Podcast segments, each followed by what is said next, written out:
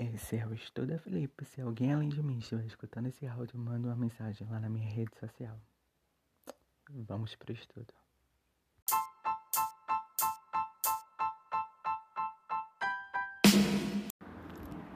Súmula vinculante 28.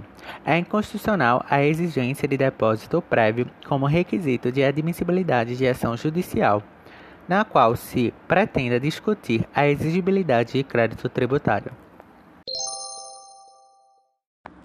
Comentários da súmula 28 com base no vídeo publicado por Hugo de Brito Machado II.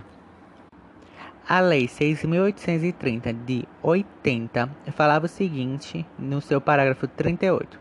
A discussão judicial da dívida ativa da Fazenda Pública só é admissível em execução na forma dessa lei salvo as disposições de mandado de segurança, ação de repetição de débito ou ação anulatória do ato declaratório da dívida, esta precedida do depósito preparatório do valor do débito monetariamente corrigido e acrescido de juros e multa e as demais encargos.